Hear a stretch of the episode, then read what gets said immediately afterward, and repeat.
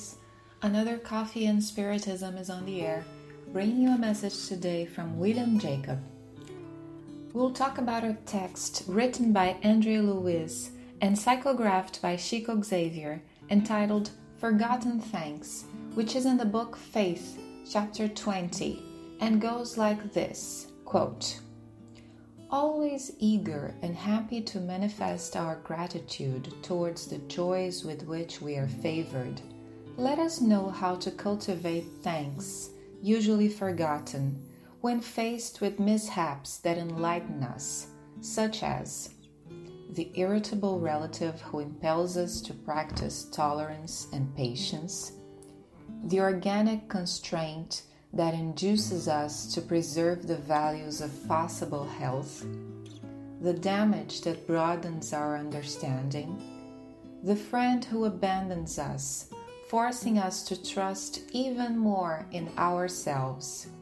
the disillusion in matters of the heart that leads us to understand the mistakes of others and forgive them, the request denied driving us to the exercise of humility and persistence. The problem that challenges us, teaching us the art of thinking firmly and confidently. Decided to thank all the situations of everyday life that express themselves as favors, let us remember the benefits that life offers us in situations considered not favorable the engine really makes the car move in this or that direction, but it's the brakes that avoid disaster. Unquote. In this message by Andre Luiz, we are invited to reevaluate that which we consider bad news or bad events in our lives of course, the intention is not for us to deny difficulties, pains, and suffering when certain things happen, but that we may look at these same experiences and find something beneficial and edifying in them. Many people say that bad things also come for the good, and we could even risk saying that all bad things come for the good. If we do not have that understanding at the moment it happens, maybe we'll understand after a period of time when more mature,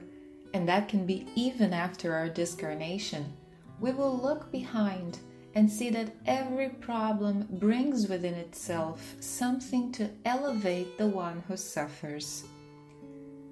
That no difficulty visits us without a purpose to raise us up spiritually.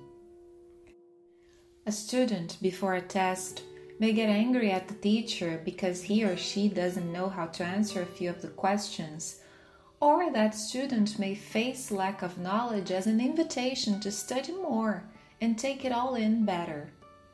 A driver who tries to get a permit to drive a certain vehicle may want to fight everyone around him or her for having failed a test, or may see that failure is a good thing since there are mistakes in driving which can hurt or kill people, even. So it's better to fail that test, which is safely conducted, than putting other people and oneself at risk when we're driving at high speed on a highway.